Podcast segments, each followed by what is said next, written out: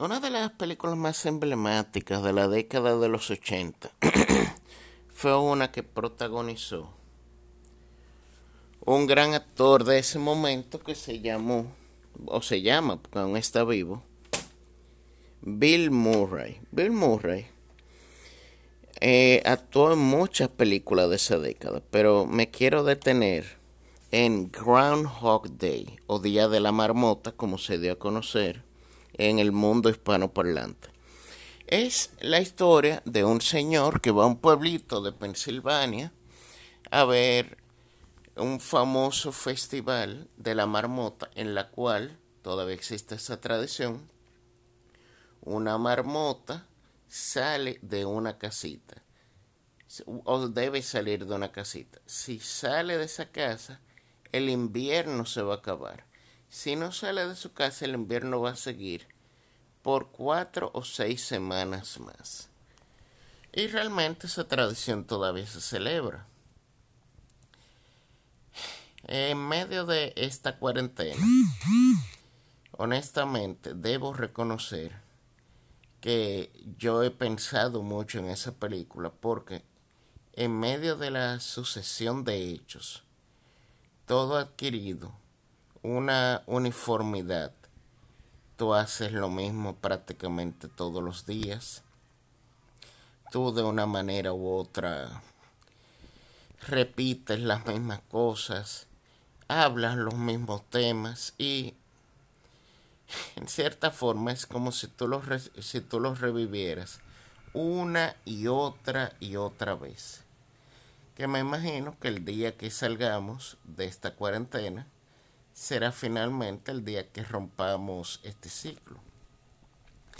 Pero también me ha hecho reflexionar sobre la naturaleza del tiempo. Lo primero es que en sí el tiempo es fluido. O sea, realmente hay culturas que no contemplan el pasado y hay otras que no contemplan el presente. Por ejemplo, hay personas que dicen que lo único que vale es el presente, porque es a lo que tenemos acceso. Y el pasado ya fue y el futuro es incierto. Hay culturas que dicen que lo único cierto es lo que ya fue, porque el presente se está elaborando, mientras que el futuro es un presente que todavía no ha sucedido. Si entendemos, podemos ver también que es algo muy dúctil, porque depende de cada civilización, de los conceptos religiosos. Esa división arbitraria que hemos hecho para el estudio del tiempo y el estudio de la historia y de otras ciencias, en eras, milenios, siglos, décadas, años, horas, días, semanas, todo eso es un invento para tratar de alguna manera de racionalizar todos los hechos que pueden suceder en un espacio de tiempo. Pero en ese espacio de tiempo pueden ocurrir millones de cosas, así como en millones de espacios de tiempo no ocurrir nada.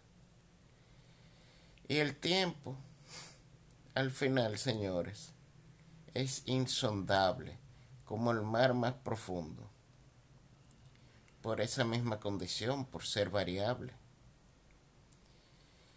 Nada más le quería dejar con esa reflexión de un corte filosófico, porque siempre me ha parecido un tema muy interesante. Todos en cierta forma somos actores de una película que es nuestra propia vida. Sabemos, en fin, cuando llegamos a escena, sabemos los actores principales, nuestros padres, nuestros compañeros de vida, nuestros hermanos. Sabemos los hechos que nos van moldeando, pero realmente no sabemos cuándo nos tocará hacer el mutis de retirada. Que yo les exhorto que traten dentro de la medida de lo posible de no hacer daño a nadie, de superarse, de leer, en fin, de disfrutar sanamente la vida y tratar en la medida que pueden de dejar una marca positiva en la sociedad, para que de esa manera, cuando toque revelar su, su película, o sea, cuando toque evaluar cómo fue su actividad en el tiempo, usted reciba un gran Oscar que es el aprecio y el cariño de todos aquellos que de una manera u otra los recuerdan.